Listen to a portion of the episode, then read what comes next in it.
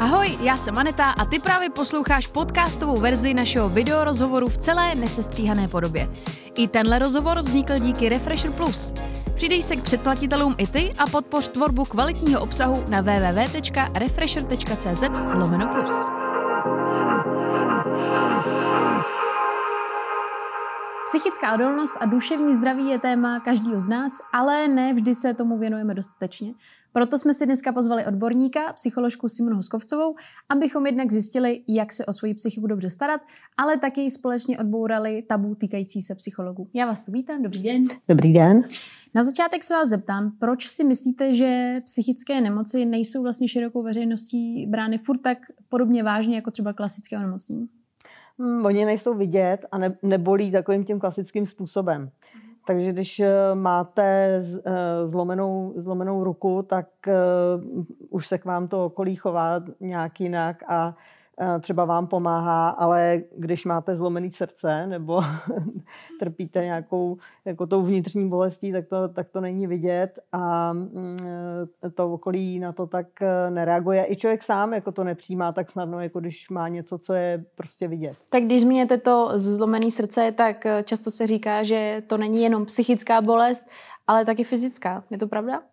Eh, člověk, který je jako hodně zklamaný ve vztahu, tak opravdu cítí tu fyzickou bolest i kolem srdce. Já jsem četla jednu zajímavou studii, kde dokonce eh, to léčili aspirínem, který mírnil tu, tu, bolest toho zlomeného srdce a ten člověk se z toho rozchodu zpamatoval rychleji, než, Fakt, než člověk, který jako uh, ten, ten prášek si nevzal, takže když uh, někdo bude mít zlomené srdce, tak, tak uh, může si vzít aspirín. Nebo v lékárnách fronty na nově. Třeba to přejde rychleji. A jak vlastně poznám, když by mě něco trápilo, tak jak dokážu rozlišit, že není to třeba jenom stres a únava z práce, ale že už fakt jde o nějaký problém, který je potřeba řešit? Hmm je, do, je dobré spozornět ve chvíli, kdy vám ta duševní nepohoda zasahuje do života.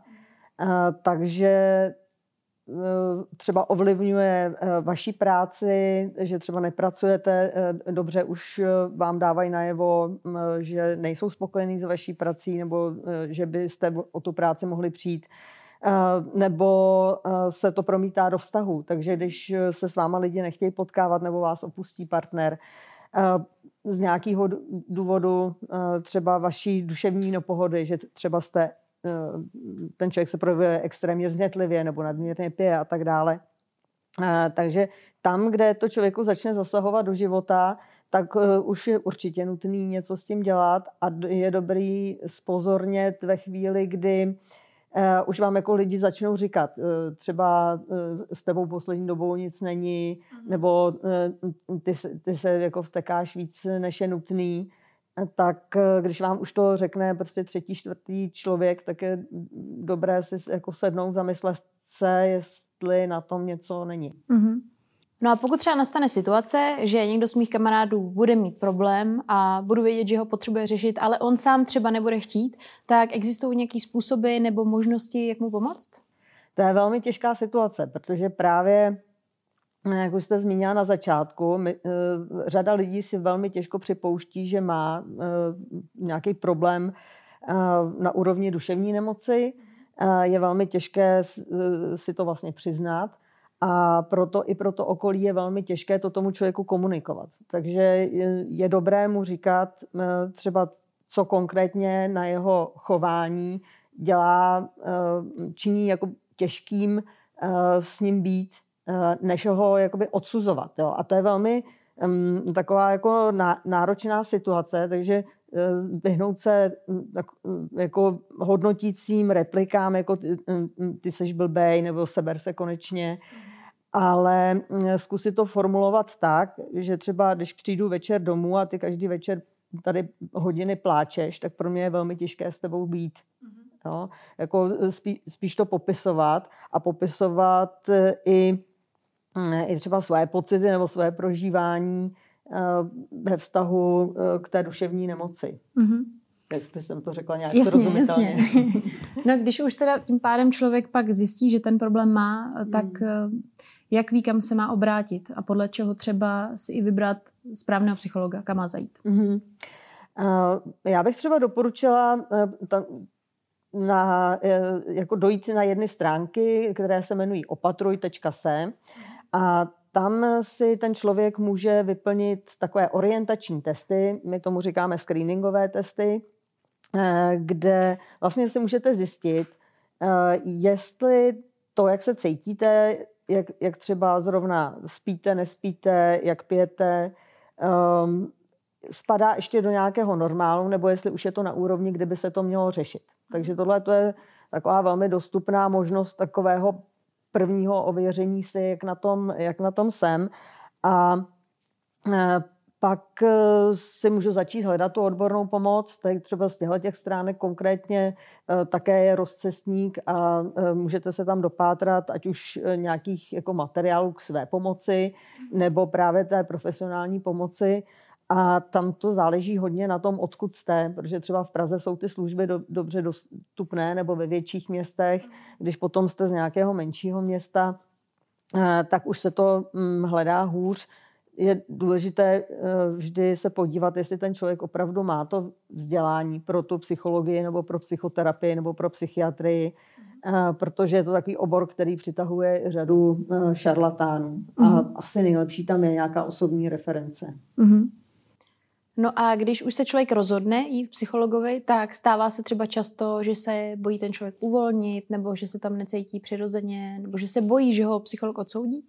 On ten eh, dobrý psycholog eh, by vás neměl hodnotit. Eh, on vám, on vám třeba řekne ta doporučení, jakému chování se vyhnout, co třeba dělat, ale nebude vás, nebude vás hodnotit. Tam vlastně jeden z těch principů proč to funguje. To, že chodíme k psychologovi, je, že se tam naváže nějaký vztah a že právě ten člověk vás v tu chvíli jako přijímá i s tím vaším problémem, i třeba s tím chováním, které je mm, podivné nebo ničí, nič, ničí, ničící vztahy a tak dále. Jo? Tak, takže on vás prostě přijímá v tom stavu, jakým jste a může vás provést k tomu, aby mm, jste na tom něco uh, změnila třeba. Mm-hmm. No a když se podíváme na tu finanční stránku, tak často mladí eh, lidi řeší peníze a že třeba nemají na to, aby si došli k psychologovi, tak jsou i možnosti jít k psychologovi zdarma? Eh, k psychologovi se dá jít i, i zdarma jako na pojišťovnu.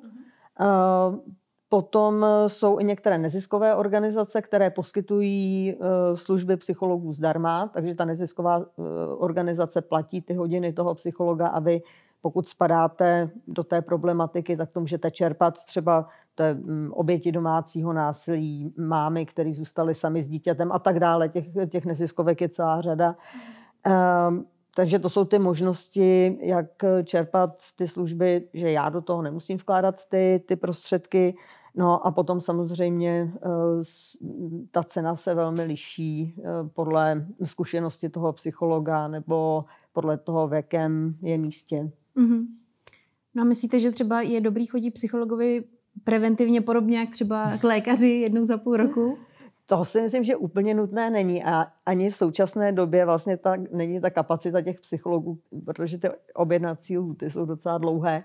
Takže e, stojí za to, e, třeba když se rozhoduju, kam se e, ubírat profesně nebo tak, tak třeba se obrátit na nějakého kouče, mm-hmm a s ním, s ním třeba probrat tu situaci, a, ale jako by vyloženě jako preventivní prohlídka, to se v našem oboru většinou nedělá. ale je samozřejmě dobré třeba se přihlásit do nějakého e, kurzu a starat se o sebe. Takže když vím, že třeba mm, jsem emotivnější a, nebo vznětlivější, mm-hmm. jo, tak třeba začít chodit do nějakého kurzu a naučit se opravdu nějakou relaxační techniku nebo meditační techniku a, a vlastně tím prospět svému psychickému zdraví. Mm-hmm. Tak to vlastně dobře, že to zmiňujete. Myslím si, že poslední dobou je uh, velký téma otužování, hmm. různý dýchání. Tak uh, je to jedna z věcí, které člověk může dělat třeba pravidelně? Určitě. A e, je to vlastně na stejné úrovni, jako se věnujeme tomu fyzickému tréninku. Mm-hmm. A, nebo e, to otužování je krásný, krásný příklad, protože stejně jako se otužujeme tím, že se noříme do studené vody, tak my se můžeme otužovat i psychicky. Mm-hmm. No, a je to téma právě pro mladé lidi, aby jako šli trochu do té nepohody a zkusili si tu, zkusili si tu svoji hranici, kam, kam až můžou jít. Jo, a vlastně i rodiče prospějou tomu mladému člověku, eh, když ho, ho jakoby eh, třeba do té vody trochu jako hoděj a, a nechají ho v ní vymáchat. Jo. Takže z tohohle důvodu si myslím, že jsou úplně skvělý zahraniční uh, pobyty pro mm-hmm. mladého člověka, opravdu třeba na rok vět, mm-hmm. na Erasmus nebo work and travel, že prostě se tam otu, otužíte a, a vyrostete. No a stejně tak vlastně můžeme trénovat, pravidelně třeba se věnovat meditaci nebo pravidelně se věnovat nějaké eh, relaxační technice, protože vy, eh, vy jste zmínila i třeba ta dechová cvičení, ta jsou naprosto výborná pro všechny možné um, vlastně stresové situace, pro úzkosti, pro reakci na mimořádné události. Uh, přes ten dech my se můžeme sklidnit uh-huh. a vlastně můžeme zvládnout všechno, všechno možné. Mm-hmm. A mhm. když to mám natrénované, tak vlastně mi ta, to sklidnění naskočí rychleji. Takže kdybyste měla nějak jako obecně třeba eh, schrnout takový jednoduchý postup, jak třeba tu svoji eh, psychiku trénovat, mm. dá mhm. se něco takhle popsat? Co člověk může dělat třeba každý den pro sebe, 10 mm. minut?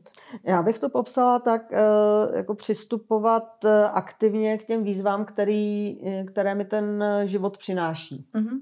No, takže eh, vlastně každý den se přihodí x věcí, kde já buď jako můžu otočit hlavu a tvářit se, že to není, anebo na to můžu nějakým způsobem reagovat, jít to, jít to řešit.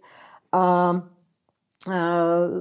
vlastně tady tímhle tím uvědoměním, že já jsem ten, kdo je strůjce svého štěstí ve většině případů, tak Eh, budujete tu psychickou odolnost vlastně každý den. Uh-huh. A když mm, vezmeme nějaký konkrétní problém, myslím, že aktuální uh, téma je třeba vyhoření. Hmm. Jak s tím člověk může pracovat? Protože už jenom ta doba je nastavená tak, že uh, člověk to dělá hodně, má hodně pracovat, zlepšovat hmm. se, makat na sobě a vlastně často je vyvíjený tlak na mladý lidi. Tak hmm. uh, když se to stane, tak jak s tím pracovat? To vyhoření by bylo taky jako téma. Já, někdy se mi zdá, že jako u mladých lidí se trošku plete, eh, plete vyhoření a třeba nějaká ztráta motivace nebo ztráta perspektivy. Mm-hmm. Jo, že uh, takové to vyhoření, uh, které třeba vidíme, bylo poprvé popsáno v sociálních službách, tak to je až vlastně po x letech, co, co jako v něčem jsem. A, a já jsem to i zažila sama na sobě, jo, takže opravdu dojdete do, do momentu, kdy už jako přehlídnete, že vám došly ty síly.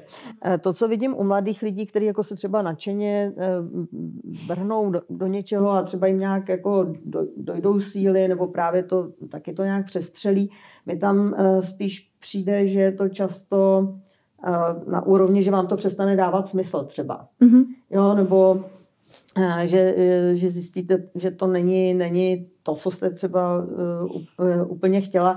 V každém případě je dobré se zastavit. Ono opravdu nic neuteče. Jo, teď my žijeme tak dlouho, že máme čas na dva, tři, čtyři jako životy různý. no jako fakt.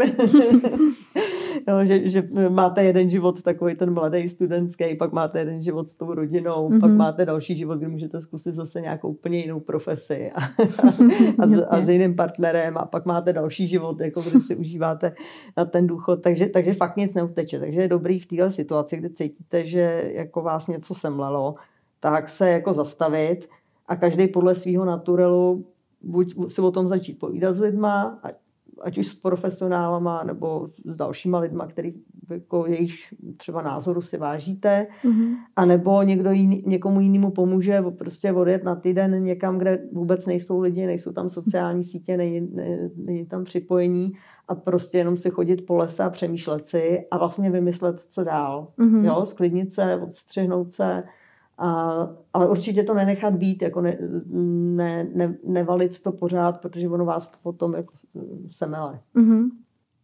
Můžou být podle vás sociální sítě problém? A, to sledování sociálních sítí, ono je to, mm, my k těm technologiím potřebujeme si najít takový jako přístup, aby to byl, byl dobrý sluha, protože když mm, se nedržím pořád to uvědomění, jak ta sociální síť vlastně působí na mě, tak se stane špatným pánem. Mm-hmm. Jo, je, a zase my ty zdroje k tomu máme, můžeme si to vlastně zjistit, že za tím, jaké obsahy mi nabízí sociální sítě, stojí velmi jako sofistikované sofistikovaná umělá inteligence, která přesně ví, jaký obsah mi má nabídnout a vlastně vytváří nějaký obrázek světa, který jako nemusí s tím reálem mít nic společného a která se utváří podle toho, na co já klikám, co, mm. co lajkuju. A, a vytváříme tu bublinu. Jo. Takže je důležité jako pohybovat se i v tom reálném světě a i tam třeba vykračovat z těch bublin, eh, které mi vytvářejí nějaký obraz o světě, který může v určitou chvíli se, eh, selhat. Mm-hmm. Jo, že my to vidíme teď třeba na na tom, co se děje kolem pandemie, že eh, opravdu, když se někdo rozhodne, že je pro očkování nebo proti očkování, tak on si najde tu svoji bublinu a najde si prostě lidi a obsahy, který mu budou potvrzovat ten jeho názor, který se tím pádem bude jakoby půjde víc do extrému. Mm-hmm. Jo. Takže v tom je to, to nebezpečí těch, těch sociálních sítí, když jakoby ztratíte tu hranici toho, co je ten běžný život a co je vlastně to, co mi nabízí nějaký algoritmus, nebo to není algoritmus, to jsou prostě sofistikované postupy těch umělých eh, inteligencí, mm-hmm. Jo, který chtějí nějak ovlivňovat potom vaše postoje, vaše zájmy, zase třeba ve prospěch reklamy a tak dále, jo, nebo co já vím, třeba jsou zatím i politický zájmy, jo, takže tohle je dobrý mít jako na mysli.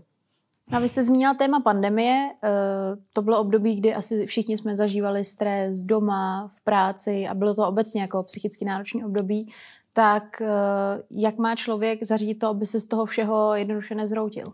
No, eh, teď hledám nějakou univerzální odpověď, protože každý z nás tu pandemii prožíval jinak. A třeba Eh, ta náročnost byla pro každého v něčem jiném, jo? protože někdo v tom bytě zůstal sám a nemohl ven a eh, vlastně měl, eh, bylo to pro něj těžké, protože byl izolovaný třeba od, od lidí.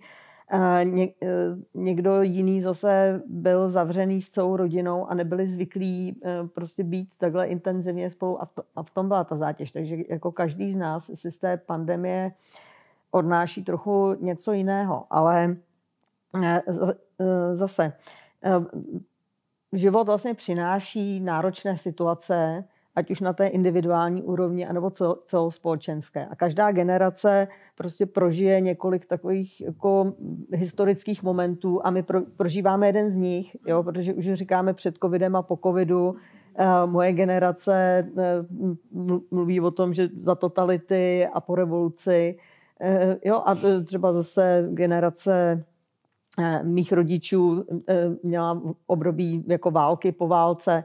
No, takže každá generace prostě prožívá něco a musíme to brát, že ten život to tak přináší.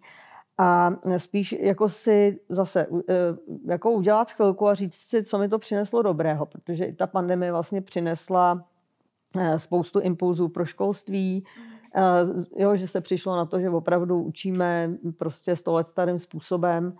A teď, teď konečně jako to bylo tak viditelné, že konečně třeba se s tím začne něco dělat. Eh, ty technologie mm, přes eh, ty vzdálené komunikace eh, šly nesmírně dopředu a vlastně řada lidí si uvědomila, že nemusí prostě jezdit po celé republice nebo po celém světě, že je mnohem ekologičtější právě třeba si zavolat přes ten Skype nebo a, a sdílet tam ty obsahy.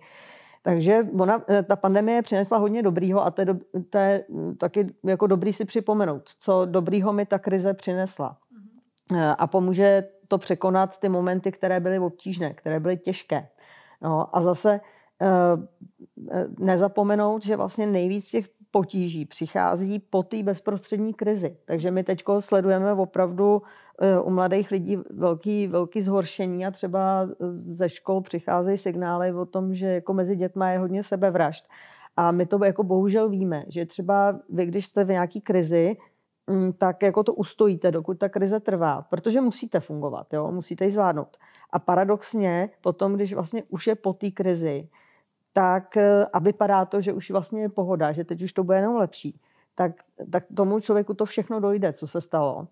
A, eh, a v, tu, v tuhle chvíli může dojít k tomu zhoršení. Jo? A my to teď vidíme trochu na té celospolečen, celospolečenské úrovni. A je hodně důležité prostě být jako pozorný k, k těm, který to nezvládli, na který to teď dolehlo a podpořit je.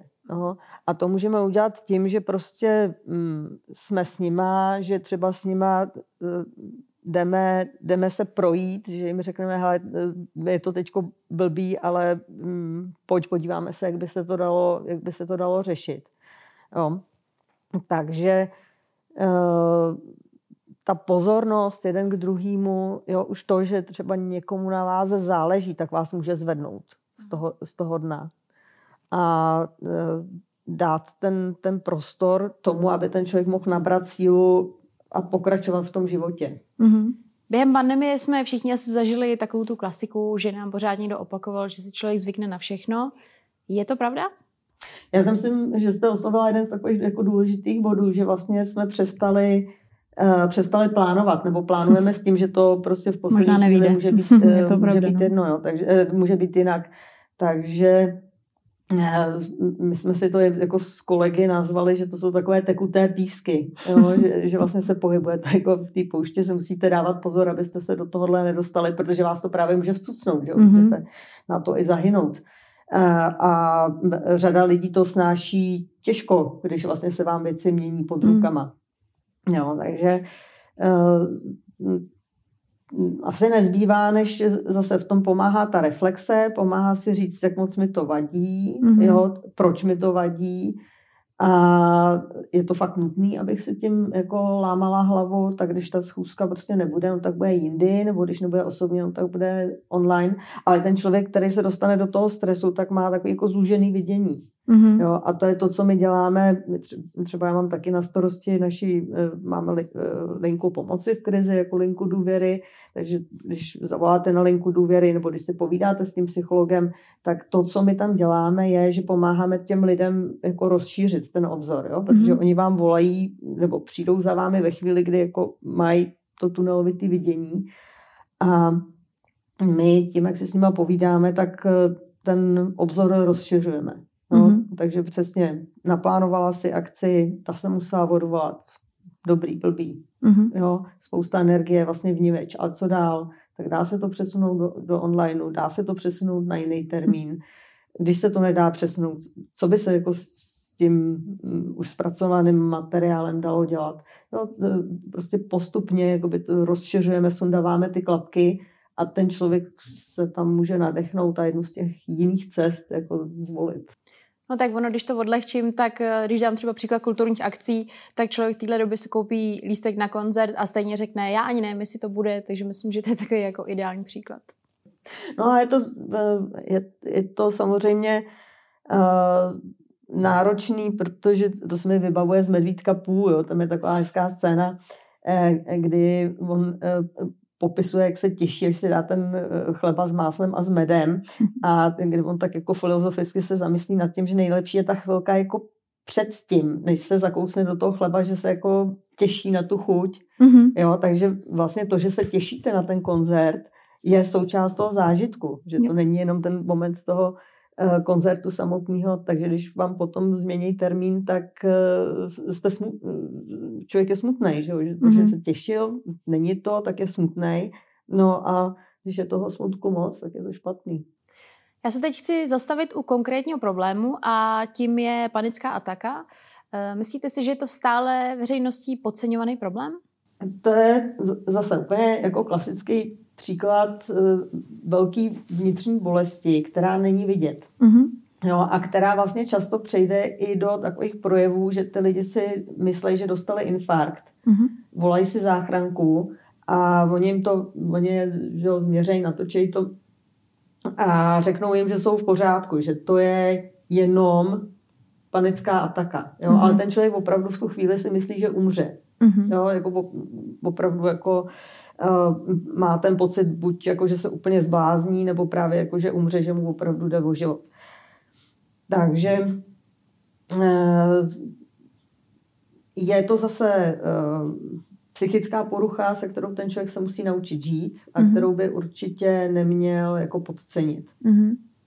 No a pokud se to stane, tak mám to brát tak, že už se to prostě nedá odbourat, že je to jako nějaká věc, kterou se musím naučit žít? Uh, ono se to projevuje, různě, jako někdo uh, k tomu má dispozici mm-hmm. a ty úzkosti a potom jakoby ta panická ataka, která je takovým jako vygradováním třeba těch, těch úzkostí, uh, tak to má celý život a jemu nezbývá, než se s tím naučit žít. Jo? Takže on třeba uh, už ví, uh, že tu panickou ataku vždycky jako přežil, tak se naučí, uh, nebo může se naučit, že se na ní jako dívá. Jo? Takže on se naučí, že se má někam posadit, někde, kde je v bezpečí mm-hmm. a je mu strašně, jako běží mu tam, že, že umře, ale on se naučí jakoby eh, v druhém plánu si uvědomit, že za 20 minut nebo za půl hodiny to přejde. Mm-hmm. Jo? Takže eh, může třeba se to naučit zvládnout takhle, nebo se na, naučí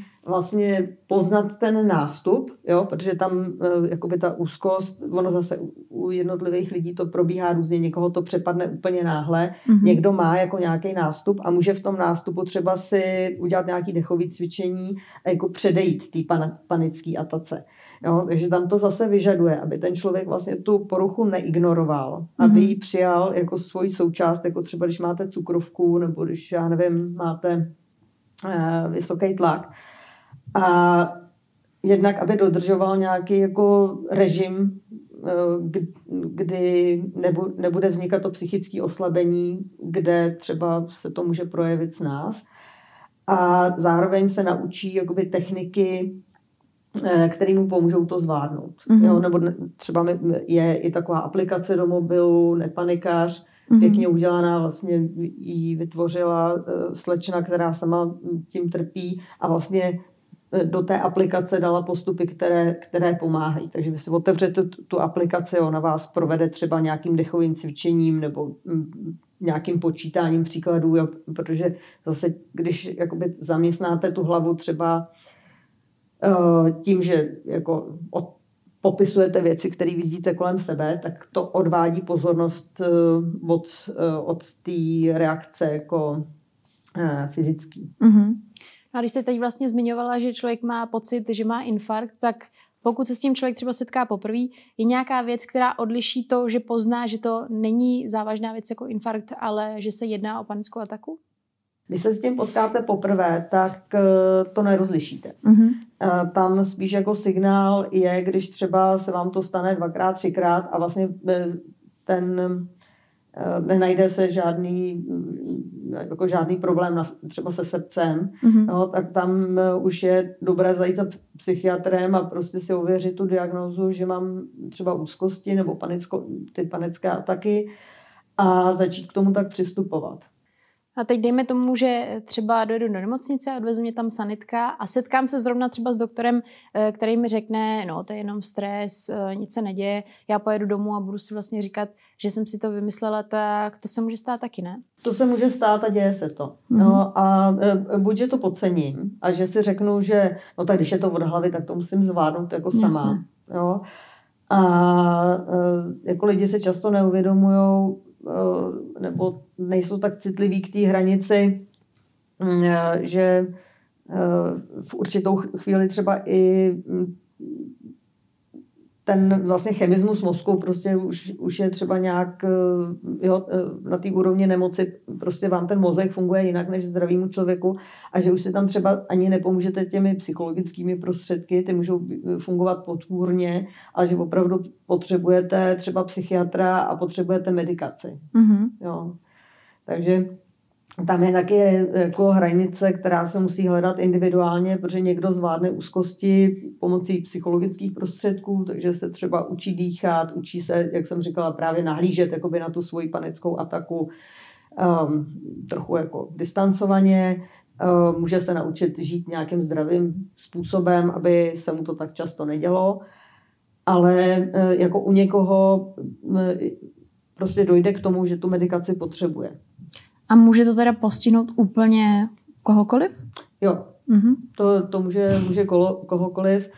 A vlastně i člověka, který třeba by, uh, byl psychicky zdravý, že já pracuji u policie, takže tam probíhají vlastně i psychotesty, tam vlastně by měly být uh, a jsou mm-hmm. jako psychicky zdraví lidi ale ten život prostě se seběhne, stejně jako třeba se vám může udělat trombóza, jo, že se vám udělá nějaká krevní sraženina a způsobí vám velký zdravotní potíže a nikdo neví přesně, jak se to stane, protože se to stane i u sportovce a člověka, který jí zdravě, žije zdravě, tak stejně tak zdravýho člověka může postihnout deprese, úzkost nebo něco, nějaká jako jiná, jiná duševní porucha. No a jaký vlastně jsou ty spouštěče? Protože člověk třeba může mít v sobě nějakou genetickou predispozici, o který ani možná neví. Ono tam eh, jednak eh, ta, ta dispozice tam může zafungovat. Většinou se to projeví při nějaký zátěži. Jo? Ale jak už jsem zmínila, život prostě přináší nějakou zátěž. Jo? Řešíte konflikty s lidma, um, musíte si vydělat peníze na, živo, eh, na živobytí, stanete se svědkem dopravní nehody, nehody, prostě ten mm, rozejdete se s přítelem a uh, vlastně tak, takový moment, eh, takový ten, ta zátěž, kterou přinás, přináší ten život, tak vás nějak oslabí a když máte tu dispozici, tak v tom oslabení se právě může třeba projevit potom ta duševní nemoc. Mm-hmm. Jo, takže to může být třeba během studia, najdou vám zkoušky a tak dále, jo, dojde k tomu oslabení a v tu chvíli třeba můžou se objevit ty panické ataky. Uh-huh. A oni, když se pak jednou objeví, tak eh, se může stát, že jak se to jednou spustí, že už potom třeba se dostanete do nějaké pohody, ale stejně jakoby občas v nečekanou chvíli to přijde. No a když se teď dostáváme k závěru, tak mě napadá, teď na nás třeba koukají nějaký posluchači, co řeší stres, třeba ve škole, v práci, chtějí se dostat na nějakou školu, šéf po nich pořád něco chce, tak je nějaký třeba univerzální způsob, jak si můžou podle vás pomoct, a tím myslím procházky nebo třeba nějaká meditace, úplně cokoliv. Já bych možná poradila uh, přemýšlet o tom, jak o těch situacích přemýšlím. jo? Uh, protože uh, řada těch situací tu, vlastně ty situace prožíváme podle toho, eh, jak se je vyhodnotíme. Mm-hmm. Jo, takže eh, když eh, mě opustí přítel, tak se mi může zhroutit svět, anebo se můžu říct, hurá, konečně prostor pro dalšího muže. konečně mám klid. jo, nebo konečně mám klid. Takže já si to můžu uh, stejnou situaci vyhodnotit různě. Jo? Mm-hmm. Stejně tak, když budu mladý člověk, který bude přemýšlet o své budoucí kariéře, tak můžu se říct hrůza, já nevím, co mám dělat, já nevím, co mě baví. A nebo si můžu říct jako super, já teď vlastně můžu zkoušet různé věci a když mi nepůjde jedna, tak, tak, tak, tak vyzkouším nějakou jinou. Jo. Teď už to není daný tak, že člověk byl nadspaný do nějaké kariéry a, a, a jako nebylo z toho, nebylo z toho uhnutí. Mm-hmm. Jo? Takže přemýšlet trošku o tom, jak přemýšlím. A, a e, pak e, jak, mm, No, určitě ty věci, které jste zmínila, třeba trénovat věci, které jsou podpůrné, dělat třeba nějaký sport, který pracuje, pracuje i s dechem. Mm-hmm. Bojové sporty. Výborné, koho baví víc se hýbat. kdo je jako spíš na ten pomalejší pohyb, tak yoga, ta, ta to má v sobě zahrnuté. Čikung, ehm, tai chi. Máme jako spoustu, eh, spoustu sportů, kde ten dech hraje důležitou roli a kde se můžu naučit pracovat s tím dechem. Můžu se naučit ehm, eh, taky eh, jako nějakou cílenou relaxační techniku, ale to bych doporučovala až ve chvíli, kdy třeba opravdu mám psychicky náročnou práci nebo procházím náročným, náročným obdobím. A, eh, a ten pohyb. Eh, na stres je úplně nejlepší fyzický pohyb a pro duševní pohyb pro duševní zdraví je jako pohyb velmi užitečný. Mm-hmm. A když to říkám já jako duší kavárenský povaleč, tak eh, jako věřte, že to je takový zjištěný ově, ověřený praxí. to můžu souhlasit, to je pravda, že sport funguje. Jo, že opravdu, když se pravidelně hýbáte, nebo eh, my vlastně i v češtině používáme to, že něco musíme rozchodit. Mm-hmm. Jo? Mhm. Takže když mě něco naštve, nebo mám nějaký nějaký trable, tak jít se, eh, jít se aspoň projít, nebo vyběhat to, nebo vyboxovat to do, do, do nějakého boxovacího pytle. Někoho si tam představit. třeba, si, třeba si tam i někoho představit. Je to pořád lepší, než, než jako se jít opít nebo zkouřit nebo omámit nějakou jinou drogu a ne, nebo se uh, i zůstat doma a utápět se ve vlastním žalu. To, mm-hmm. to je jako užitečný jedině, pokud jste spisovatel nebo hudebník a přetavíte to potom do toho uměleckého díla. No a co když se mi třeba stane, že se mi fakt nechce? A tím myslím to, že třeba tři dny po sobě nebudu vůbec nic dělat, ale budu třeba vědět, že mi to pomůže. Eh, na to, buď, že máte někoho, kdo vás jako dokope, jak jste tady použila to slovo, eh, nebo ono to opravdu pomáhá, když máte eh, třeba, nevím, chodíte plavat nebo běhat, tak když chodíte ve dvou nebo ve třech, tak vždycky jako jednomu se nechce a ty, ty, ty druhý dva ho jako vyhecují, vytáhnou mm-hmm. ho. Jo. A je to super, protože přesně potom, jak říkáte, jako když už je jako po, tak eh, vy víte, že vám to udělalo dobře, cítíte se líp, jo, ale mm-hmm. vykopat se z toho teplého pelíšku, tak buď mít takhle někoho, anebo si to prostě v hlavě nastavit jako teď vstanu a jdu, protože když, se, eh, když jako sama se sebou smlouváte, to možná i znáte, že jo, takový to tak, tak ještě zkouknu jeden díl toho seriálu a pak se do toho pustím. Jo, jo. Nebo ještě jako do 12 a ve, ve 12 se do toho eh, pustím, nebo od prvního se do toho pustím. to je klasika. Jo, nebo od jara, nebo tak. Tak vlastně, když tam máte to v období e, nějaký jako přípravný, tak má, málo kde tohle to zafunguje. Takže když chcete něco změnit, tak je nejlepší, nebo něco udělat, tak fakt jako nepřemýšlet o tom a vstát a jít. Mm-hmm. Ideálně to prostě začít hned jo. dělat. A nebo taky pomáhá jako z těch věcí, které jsou pro člověka zdraví, udělat rutinu, protože mm-hmm. o rutině nepřemýšlíte. No, že když ráno vstanete a máte jako rutinu, že si jdete vyčistit zuby, tak vás to nestojí žádnou energii. Mm-hmm. A stejně tak, když uděláte rutinu z toho, že třeba si jdete v obden zaběhat, tak o tom nepřemýšlíte a nestojí to tu energii. Mm-hmm. Jo, nebo když se večer třeba na chvilku sednu a do svého diáře si napíšu nějaký postřehy z toho dne. Mm-hmm. Jo, tak v momentě, kde je to rutina, nepřemýšlím o tom a je to zdravý. Myslím, že jste to uzavřela skvěle a schrnula na závěr a moc děkuji za rozhovor. Díky taky.